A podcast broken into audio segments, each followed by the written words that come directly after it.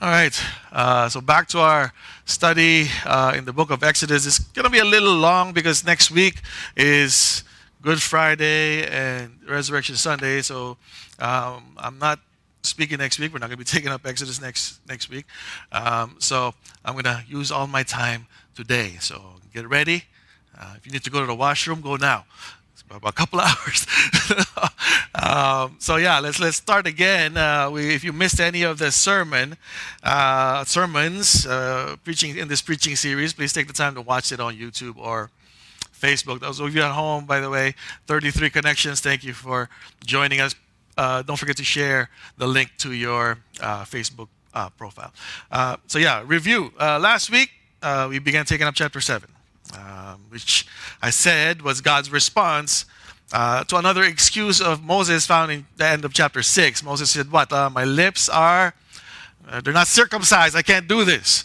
Uh, so God uh, replied to Moses at the beginning of chapter 7 and um, he encouraged Moses uh, by, you know, telling him what three P's. Remember the three P's that we took up last week, right?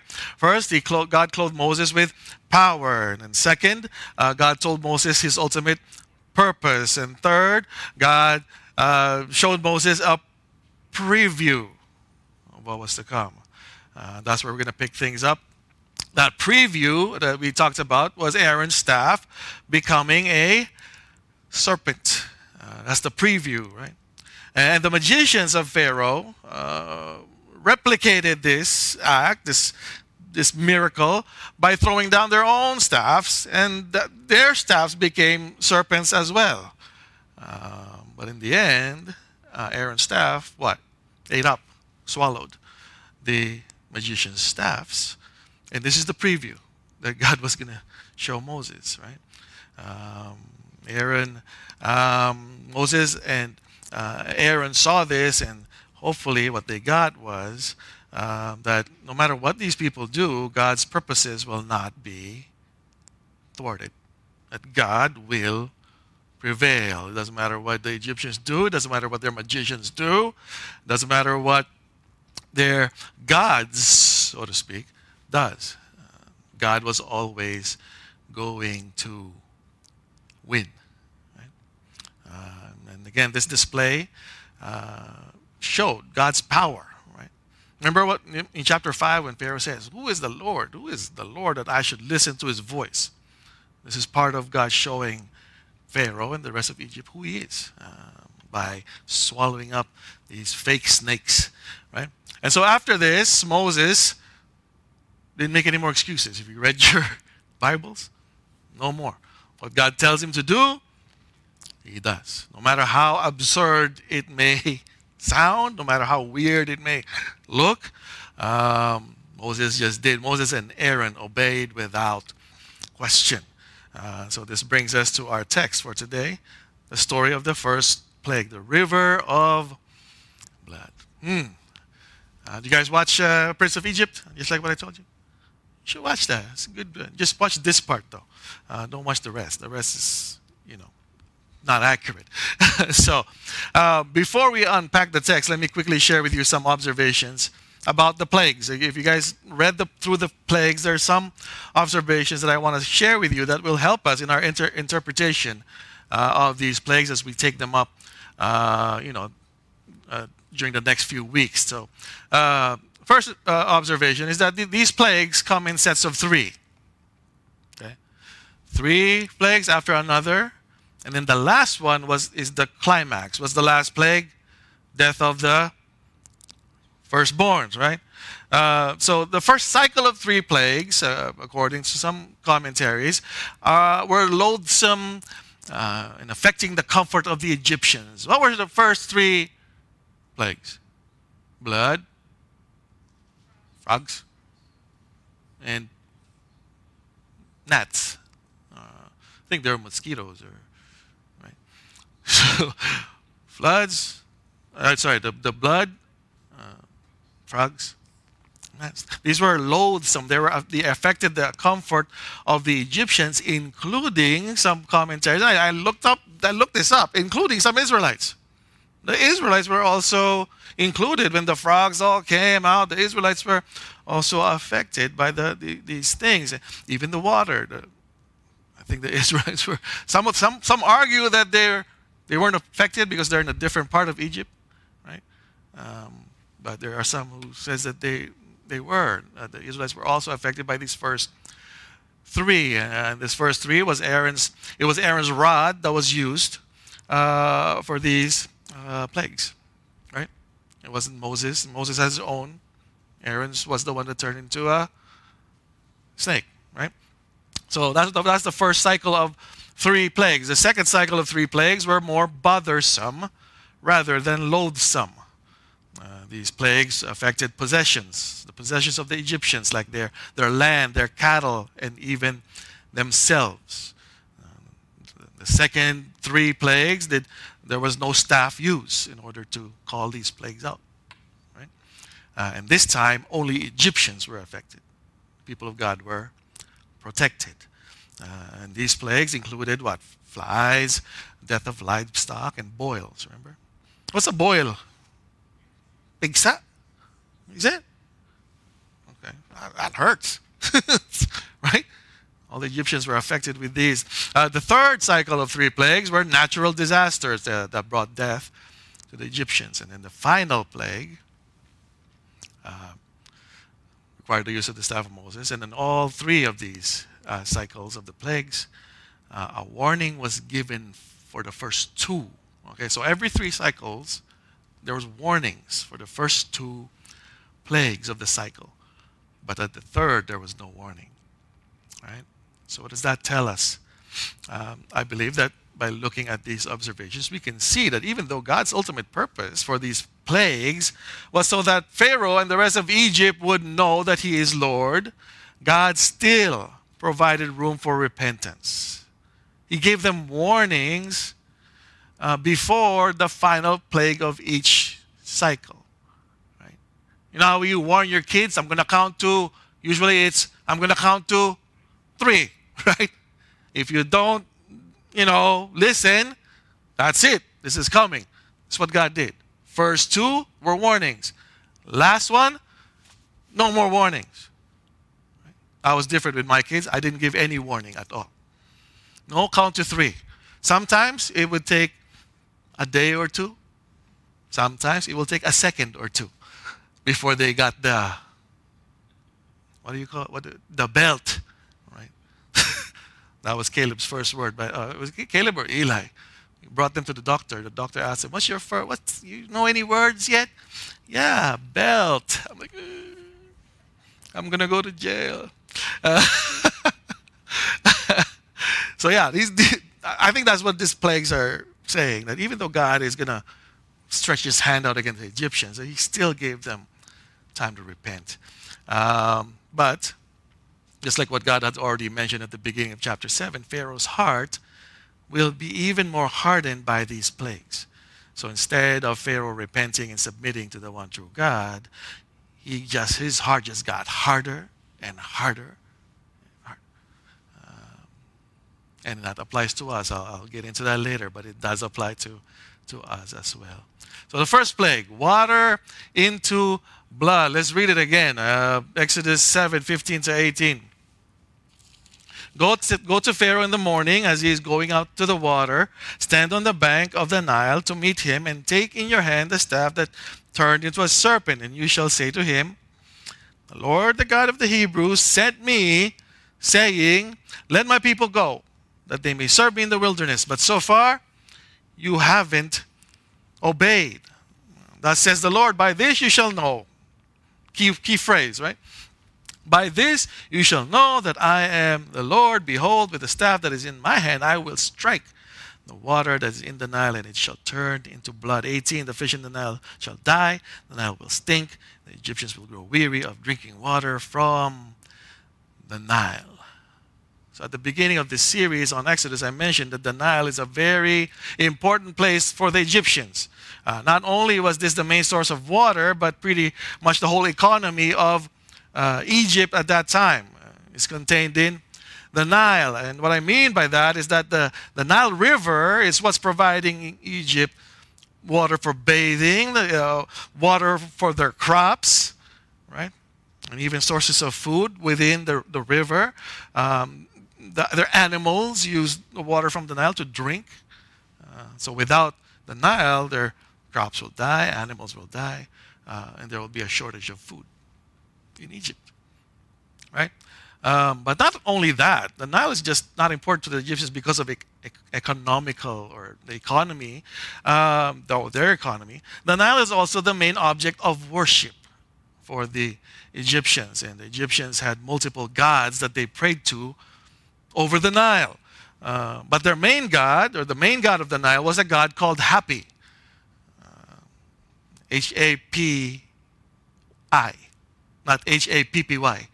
Not happy as in ha- happy, happy and sad. No. H A P I. Uh, one commentary says that out of all the gods of the Nile, Hapi was the god that represented fertility and nourishment. Or we can say hap- that Hapi, according to uh, one pastor, uh, um, Matt Chandler, provided the fullness of life for Egyptians or for those who worship under him or her. I, I don't know if the Hapi is a woman or a man. Um, and was, this was supposed to be, Hapi, was supposed to be the spirit of the Nile. So when God decided to, decided to turn the Nile water into blood, what God was doing was displaying his holiness and power for all of Pharaoh and Egypt to see. And God is showing Egypt that even their most revered God, Hapi, will not be happy anymore. Even their most revered God, the Nile, the God of the Nile, no match for the God of the universe. And what God is basically doing is he's answering Pharaoh's question in chapter 5, right? What did Pharaoh say in chapter 5? Who is the Lord that I should obey his voice? Remember the first time Aaron and Moses came up to Pharaoh? And he said, No. Who is the Lord that I should obey his voice? The Nile plague is God's way of introducing himself to Pharaoh and the rest of Egypt.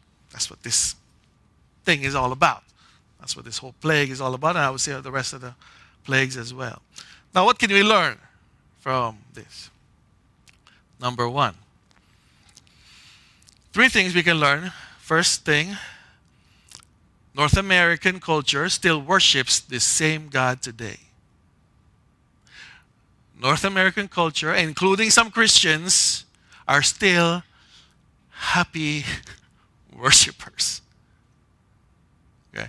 Uh, when I mention this, don't look at the person beside you or across from you. Okay? I'm talking about us. We live in North America. We still worship the same God today. How? Because instead of the Nile River, our, our culture is at the river of self satisfaction. That's what happy brings, right? Fullness of life, satisfaction. Most of our culture worship, still worships at the feet of that. The river of self satisfaction, where as long as it feels good, regardless of how bad it really is, do it. Right? As long as it feels good, do it. Service doesn't feel good, I'm not going to coming in person doesn't feel good. I might get sick. I'm not saying this at home. Not, not everybody's like this, obviously. Do it. Whatever's the easiest way, do that. It doesn't matter if it's bad or if it's right or wrong. Now, somebody invented a word for this uh, back in 2016. What's a word for that? Not, it's not YOLO I know YOLO now is not the word for now. Back in 2016, somebody invented a word for it, and the word is called post truth. Ever heard of post truth? Anybody? Have you heard, heard of postmodernism? Yeah, you've heard of postmodernism. What is post truth? Uh, well, post truth is defined by the Oxford Dictionary as this. Can you guys read it?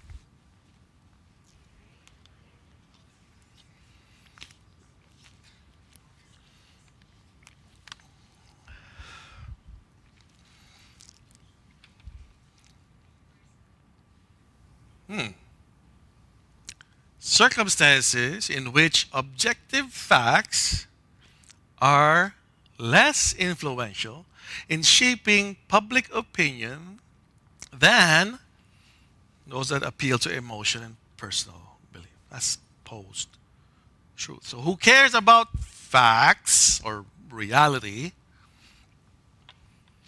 It's my emotions that matter. Am I happy? Then that's what I'm going to do. I don't care about the facts, right? Who cares about the facts? Who cares about truth as long as it feels good to me? As long as it makes me happy, that's what I will do. It's like saying there is no standard anymore, there is no authority over me other than my own standard, which obviously is the one that makes me happy. Now, if you think about it, that's pretty much equal to Pharaoh's statement in chapter 5. What was Pharaoh's statement again? Who is the Lord that I should obey his voice? Who are you to tell me what to do? right? Who is the Lord that I should obey his voice? I do not know the Lord. Or, in other words, Pharaoh is saying, why should I listen to you? Why should I listen to a God? Meanwhile, in, in Egypt, he was considered a God. Right? Pharaoh was a God in Egypt. So Pharaoh is saying, Why should I listen to the God of Hebrews? I'm a God myself. I'll do what I want to do. Uh, you might not notice it, but this is, this is the way of thinking that is prevalent in our society today. Look at same sex marriage. There's a truth in same sex, or oh, no, not same sex. There's a th- truth in marriage that those people who are looking to get married, same sex, are ignoring. What's the truth? That marriage is men and man and woman. So wow, that's been true for forever. All of a sudden, it's like, no, I don't care if there's a truth. Like, no, I'll make my own because that doesn't make me happy these gender identities. The truth is, just look down, you'll see it. Right? Not going to make me happy. No, I'm going to make my own gender. Not just male and female. What is it now? There's a lot. Pronouns, right? Even though you're a girl, no, I don't want to be called a girl. I don't want to be called she. Call me. I don't know what it is. It. Right? There's, there's a truth that's out there that's being neglected, ignored. Because they don't know, that doesn't make me happy. And it's hard to, to I, I, I pity our kids. They're, they have to grow up in this environment. It's, um, it's crazy. Uh, you watch Disney movies? The, the new Disney movies right now, it's not clear who the bad guy is and the good guy anymore. Who's bad and who's, like, who, who's the villain and who's the hero? Before it was clear, right? Who the vi- villain is and who the hero is. Nowadays, you watch Disney movies nowadays, who's, who's the bad? Everybody seems to be okay. Even though they did something bad, it's still considered okay as long as you're happy with who you are. I, am talking about that Disney movie Turning Red. Have you guys seen that? Me and my wife watched it last night. Watch that movie. Tell me who the bad guy is and who the good guy is. It's, it's crazy. And that's what we're feeding our, our kids. And this is what's going on in our society today. Um, look at what author uh, William Ernest Henley once said. Matters not how strait the gate, how charged with punishment the, punishments the scroll. I am the master of my own fate. I am the captain of my soul. I don't care how hard this, this is. I don't care if, if this is wrong. I don't care if there's any truth that I need to follow. I don't care about those things because I am the master of my fate, the captain of my I don't know where this dude is coming from. This author obviously is not in tune with reality. Right? We are masters of nothing in this world. You ever notice that? Or you still think you are? We are masters of nothing in this world. We try to fool ourselves to think that we are somehow in control, but reality always has a way of humbling us. First example COVID.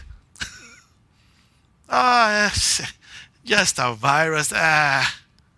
Next thing you know, the whole world stopped. And now the whole world is changed because of one little virus. And we thought, mm, we're masters. We got through SARS. AIDS is in control. Right? AIDS, you can do this. No. Right? And for me, getting in shape. Who here is, uh, you know, health buff? You know, don't eat salty stuff. Work out, exercise. You know, when we do that, we're like, oh yeah, that's I can accomplish anything. Meanwhile, guess what? You're still gonna die. I'm not saying that you shouldn't exercise, but I'm saying that's not gonna enable you to live forever. We're masters of nothing.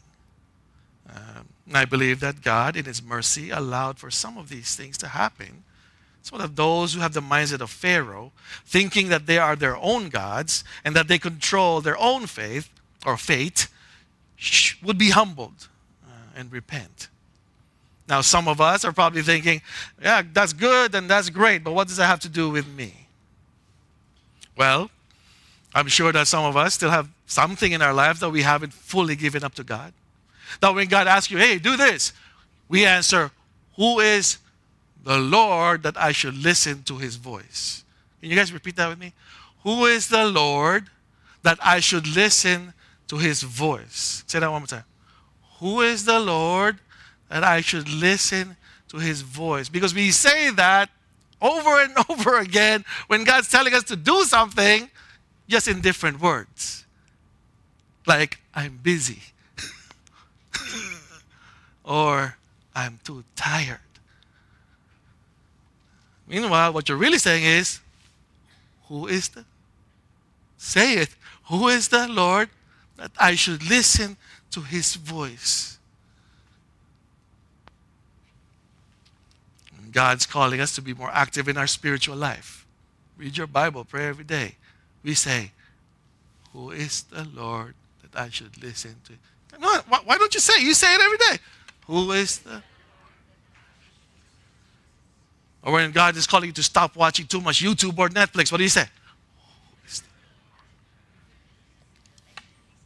No, it's true.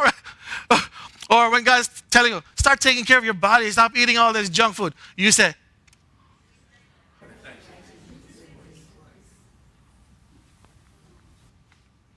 Or when friend of yours or when uh, uh, one of your parents tell you, leave that boyfriend of yours, leave that girlfriend of yours, they're no good for you. What do you say?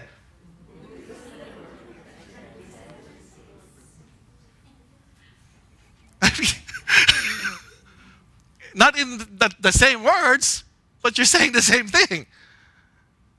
Is the Lord that I should listen to his voice. Or some of you, stop putting your spouse before God. what do we say?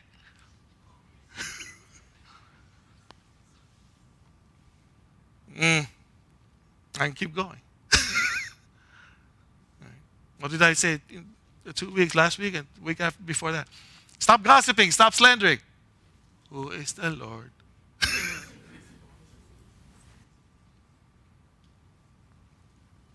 Point is, sometimes God has to send a plague to reply to your, to our responses in order to get our attention. Because the more we keep responding with, Who is the Lord that I should listen to his voice? the more our hearts will harden, just like Pharaoh. And I've said this before as well. If coming to church or attending prayer meeting or going to your small groups is something that you just do to make yourself feel better about yourself, but every time you hear something that hits you, your response is, Who is the Lord that I should listen to his voice? Be careful The hardening of the heart is subtle, but very dangerous spiritually. Right? What is it that we keep repeating? Who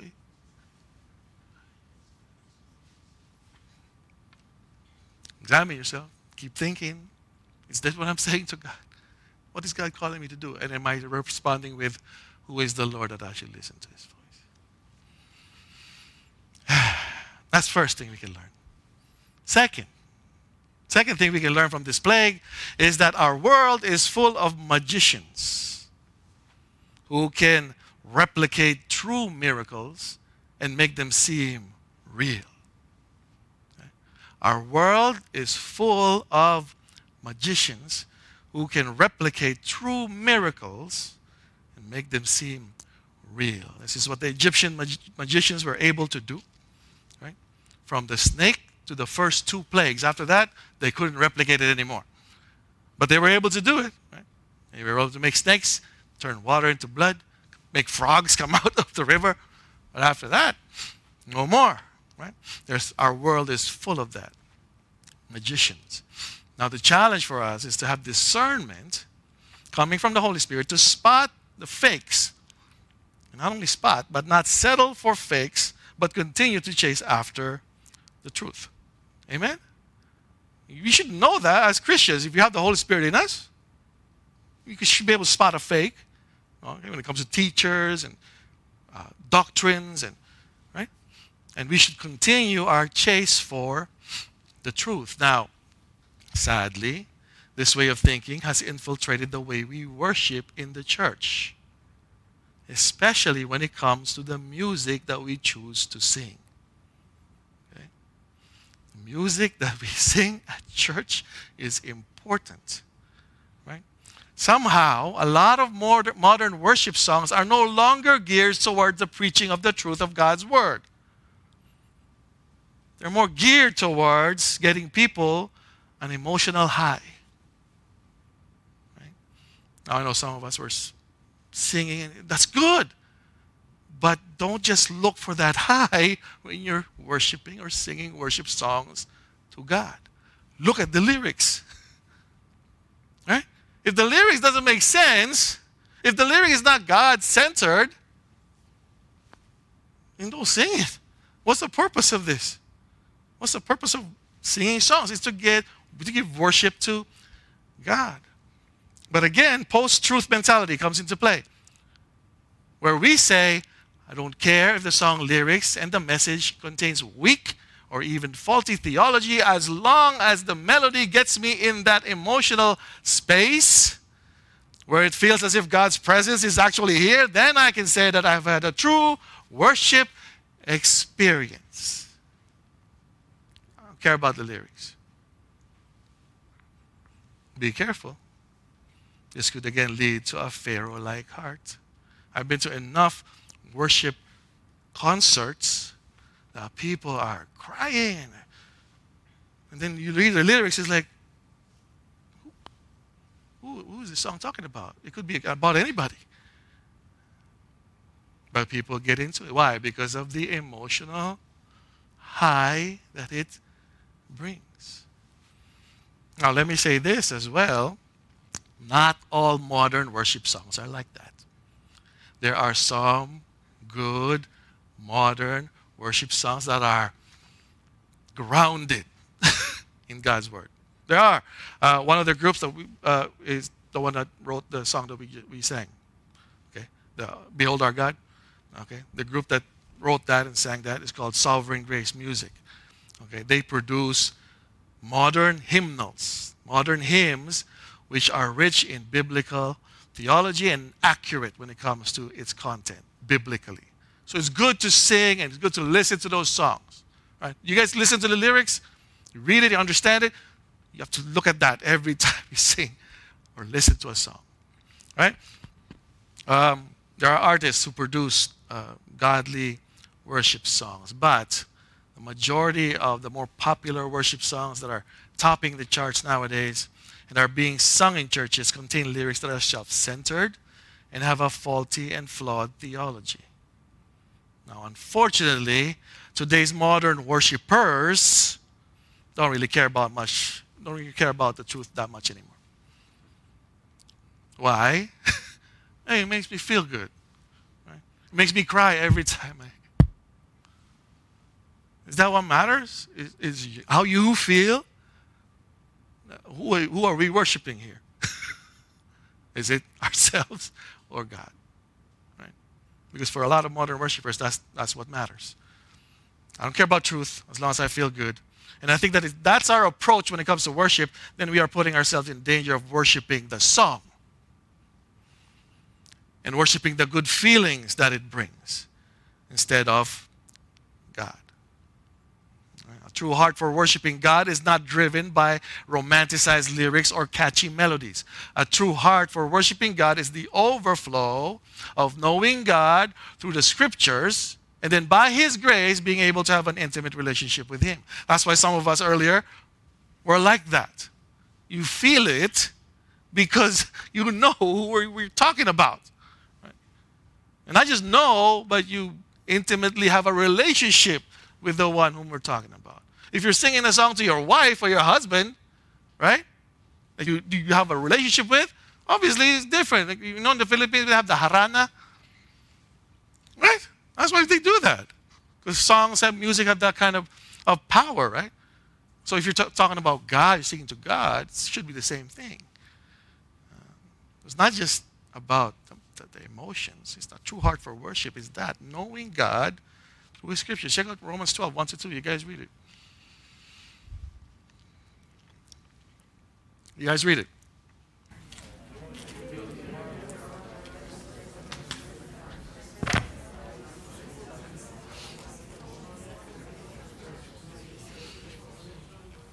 Right? You know, we all know this verse, right? But when we, we think about it really, what does it mean? Like, well, true worship should not be emotionally driven, it should be grace and mercy driven. What do I mean by that? Because God, in His mercy and grace, sent His only Son to sacrifice His life for our sake and for God's glory. And then by His grace, God gave us the faith to believe in the Lord Jesus Christ his greatest revelation of himself, so that we may be reconciled back to him. Now, this is the truth that should be driving our worship, not our emotions. Now, I'm not saying that there should be no emotional response at all when it comes to worship. That's not what I'm saying. But when it comes to our emotion, it is just that it is a response. It shouldn't be the source. You get what I'm saying? Our source of worship should be God and God alone. is the only one worthy to be worshiped. Therefore, worship, worship songs should not point us or should point us to Him and not to ourselves or how we feel. Worship songs that contain shallow or even false theology and are emotionally driven are like the God Hapi. They provide a false worship experience. They're like the magicians. They provide a false worship experience mainly how? By tapping into our emotions, but not our hearts. Sad. A lot of people are driven by that when it comes to the worship of God. Even some, some churches make billions of dollars doing this. Right? And I think that God, in His mercy, has allowed a plague of scandals to be brought to light in some of these mega churches that are crank, cranking out some of these worship songs. Have you heard of these? Bethel, uh, Elevation. The latest one is Hillsong. Okay. I love Hillsong songs. Don't get me wrong. But some of their songs, you got to be careful of the lyrics. Okay? And again, and some people don't realize this until they see the scandals. So I think this is how God is kind of drawing our attention. Yo, look at the songs that you're singing. Doesn't matter if it, it, it doesn't matter if it's from Hillsong. That doesn't mean it's good. And not all Hillsong songs are bad. Let me let me just say that. Not all Bethel songs are bad. Not all Elevation songs are bad. But watch out, watch out for the lyrics that we are singing. I think God is sending these plagues to some of these churches um, to help us to remind us that wait, wait a sec. It's not the church that's the problem. You know, it's not the church that makes a song a worship song. He allowed these plagues, right? Well, the first plague was what? Uh, well, the first scandal was Bethel. What did Bethel do? They were teaching uh, their members to how to raise people from the dead. There's a class, there's a Sunday school class in Bethel on how to raise people from the dead. And their pastor keeps saying that, no, no, Jesus is not God. They're teaching that in their, in their churches. Um, Elevation Church, uh, there was a scandal with the pastor uh, because of money. Pastor Stephen Furtick, you guys know this guy? Listen to him. And let's see if he can discern, because he's a good speaker. Right? Hillsong Church. The latest one was Pastor, I forget his name. huh? Brian Houston, but before that, it was the one in New York. The pastor in New York, in Hillsong, New York, that got caught in a scandal, adulterous scandal. Right? Now it's Brian Houston. Now there's a documentary on Hillsong Church that's playing on Discovery Plus. It says Hillsong Church, uh, Mega Church Exposed. Um, I think God is using these things to draw our attention to these churches so that when we look at their songs, we don't say, oh, it's Hillsong, it's okay. Oh, it's Bethel, it's okay. Hillsong, the documentary for Hillsong, I don't know if you guys have seen it. Uh, it aims to expose the many alleged wrongdoings of Hillsong's leadership, including exploiting volunteer workers, pastors, engaged in adultery, mishandled accusations of sexual misconduct by church staff. A lot of things going on in Hillsong. And what they're doing is like what the Catholic uh, are doing for their uh, Catholic Church is doing for their priests. Instead of disciplining their pastors and their worship leaders, that there was one woman that was raped in one of the churches in Hillsong, Australia. Instead of disciplining the leader that raped this woman, they covered up for him. Why? Because the head of HR in that church is the pastor's father. So what do they say? They, they put it in Christian lingo. Oh, we have to show grace and forgiveness. Yes, we do. What about discipline? about accountability. Right? What about the, the, the lady that got raped? what happened to her? Um, but that's what's going on. And again, I believe that God allowed for these things to be brought into light to show us that worship songs or worship artists should not be worshiped, or even these churches, because of the emotional highs that it brings. They're just tools. And I would say some are gifts that God has given to us ultimately for what? So that we could worship Him. That's why I'm saying don't throw out the baby with the bathwater when it comes to the worship debate. Some people are saying, oh, Hillsong, Bethel, don't sing any of their songs. They're all bad. No. The church is bad, but the, some of the songs are good. And some of the songs are biblical and some of the songs are theologically accurate. So don't be like, oh, it's Hillsong, let's not sing. Okay, if that's the case, throw out the hymnals. Some of the people that wrote the hymns were slave owners and were, were also bad people. well, we all are. right? That's why we need God. And any song that elevates God to that place, sing it but discern the, the lyrics. Right? Read it carefully. Don't just let your emotions drive your worship. Let's not let our emotions get the best of us. Instead, let us use the discernment coming from the Holy Spirit to help us worship God in spirit and in truth. Again, when the song's lyrics does not convey solid theology or biblical truth, don't sing it, even though it makes you feel good. On the other hand, if a song is God centered, has a solid biblical foundation, doesn't matter who wrote it. or which church is backing it up, offer up those songs to God. But ultimately, the issue is us? I don't care what songs are up here. If you don't have the heart of worship, you're not going to worship. so, a heart that is overflowing with love for God through His Son is the heart that can discern whether or not a worship song is legit or fake. People who chase after feeding their own emotions through these songs, regardless of the song's message, are the ones who are in danger of having a Pharaoh like heart. And ultimately, having a heart of worship is a legit and a true miracle coming from God. Those of us who, get, who are driven to tears when we're singing even the, just the most simplest songs like Great is Thy Faithfulness, that's a miracle. Because that's not going to happen if your heart hasn't changed. No. It's, it's a, you're just going to say, oh, okay, it's a hymn. I, I don't want to sing this. I want uh, Hillsong. I want Bethel. I want.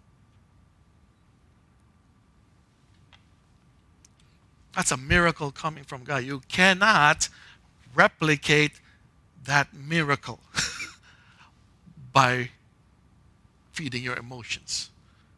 These songs that do that, it's fake worship then. If it's a fake song, it's a fake worship. I heard one pastor say this if worship is like a fruit of our faith in God, it shows. One pastor said that some, some people take apples from the ground and staple it to the tree. Oh, look, I have fruit.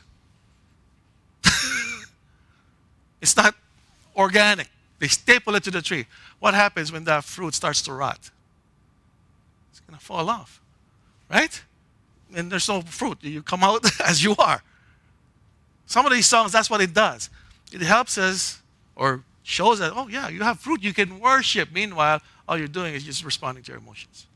It's not true worship. True worship is knowing God and knowing the lyrics, how it relates to God, and then an overflow of love for God produces true worship. Pharaoh was not able to recognize a real miracle from a false one. What happened to Pharaoh? Made him hard, his heart harder. Last, I got five more minutes. Last thing we can learn from this plague is that some people are willing to settle for less instead of surrendering to God. some people are willing to settle for less instead of surrendering to God. Check out Exodus 7 23 and 24.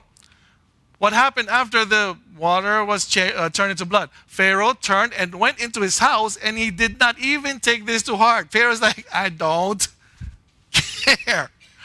Look what happened all the Egyptians dug along the Nile for water to drink, for they could not drink the water of the Nile. So instead of surrendering to God, repenting, what do they do? Okay, all the water, you read it, right? All the water, not just the Nile, even their ponds, it says, right? Even the pools of water were turned into blood. So what do these guys do?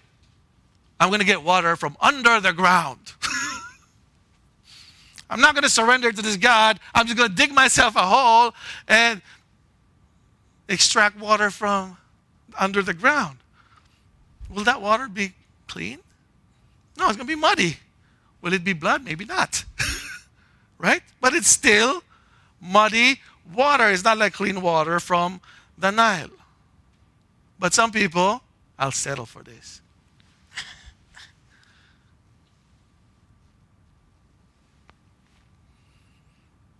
After God revealed himself to the Egyptians, he turned water into blood instead of humbling themselves. Egyptians found another way to get water. Some of us too. It all applies to everything I've said before. Worship songs, it applies. No, this, this hymn is just not getting me going. Bethel, Hillsong, elevation, pastor's messages, mm, let me go to a different church where the speaker is better. There are more, more illustrations, more jokes. Mm. Bible talks about that, right? There will come a day where people with itching ears, they're going to hear what they want to hear. they don't want to hear the truth. Right? So when you're preaching the truth, less and less people come to your services. this is that. I'm, uh, you're not going to give me water from the Nile? I'm going to dig somewhere else. Right? How pathetic is that? God is right there, giving them chances, right, to repent. Nothing. They dug themselves new holes. That's pathetic. What about us? How many times has God exposed idolatry in our hearts or sin in our hearts, but instead of repentance and surrender, we dig holes and then settle for something less? Just so we don't surrender to God, just so we can say, Who is the Lord that I should obey his voice? How many times have we done that? Has somebody ever rebuked you in church, corrected you? Instead of repenting, what do they do? I just some of them don't fight back. No. Some of them take the high road, so to speak. And then what? Leave the church. Let me dig a hole somewhere else where I'm not known so that they can't rebuke me or correct me. Right? Listen. Bato-bato sa even those of you at home. I can, kaya ko kaya abutan. That's what happens, right? Somebody rebuke you, somebody hit your pride, somebody, you know, touch something sensitive in there. Instead of just, yeah, uh, you know, I apologize, I'm sorry. No. Who are you that I should listen to your voice? Ultimately, who is the Lord, I should listen to his voice. Not going to do. No. Or if you're a church leadership, right? and somebody, one of your members, said something that, oh. instead of reconciling with that member, what do you do? Who are you that I should listen to your voice. No. And one of them leaves. Leave the ministry, leave the church. Leave. Is that how it's how are we ever going to get to what Ephesians says, a mature man in unity, if that's the attitude? Like, if I can't take any correction from anybody, how am I going to grow? Right? You know, have you heard that term uncoachable for athletes? There are some athletes that are uncoachable. What, what's an athlete that's uncoachable? He thinks that I'm good enough. I don't need I don't need all this. You telling me how to shoot my jump shot or telling me how to, you know, practice my basics and all that stuff. I don't need all that. I'm good enough. I, I don't need you. Again, this is trans, if I translate that to biblical language, that says, "Who are you, Lord?" I should listen to your voice. Listen, it is God's mercy to break us down. It's a mercy coming from God to break us down so that He can restore us back to the person that He wants us to be. You believe that? Do you? When you're doing a reno at your house, do you just go over whatever is there and just put new stuff? No, right? If you're changing the, the, the floors, what do we do with the carpet? Let's say I want to change carpets at church. What do we do with this? Yeah, take it out first. I know some I know some houses that just keep putting floors on top of floors on top of floor. And then they're like, how come the ceiling is so low? Because you raised the floor with all the with all the floors. Yeah, how many vinyl floors are underneath? Layers and layers. Some of us are like that, right? Instead of just saying, Lord, yeah, okay, break me down so that you would repent, let me go to a different church. Put another tile on there. No, not, no reno coming. And then when that church turns into you know, something that you didn't like, you move to a different church. You talk about, ah, this church is no good. Let me move to a different one. Meanwhile, you're the one who's infecting all these churches.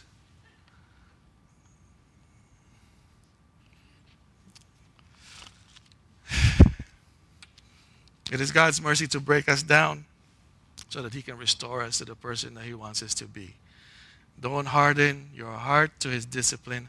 Don't be like Pharaoh and the Egyptians. Stop digging holes and settling for less. God is calling you through some of the rebuke and some of the correction. God's calling you back. Stop digging holes and settle for like muddy water. Why? There's a river of life here. But when you drink of it, you will never go thirsty ever again. What do you have to do to just drink from that? Repent and believe. Don't be like the Egyptians and Pharaoh, who saw God's awesome power and said, I don't care. Amen. Some of you are probably like, next week, I'm not going to be here. I will go to a different church. well, hey, I'll give you a shovel. Go dig some holes. we're gonna take. We're gonna continue this series again after a few couple of weeks, um, and then we're gonna take the next few plagues. What are the next fla- plagues? Plagues. What are the next plagues? Frogs, frogs, and mosquitoes, gnats. Okay. Langaw, ay, not langaw, palaka, and lamok. okay? I hope to see you back here. Okay, if not, come see me for a shovel. Let's pray.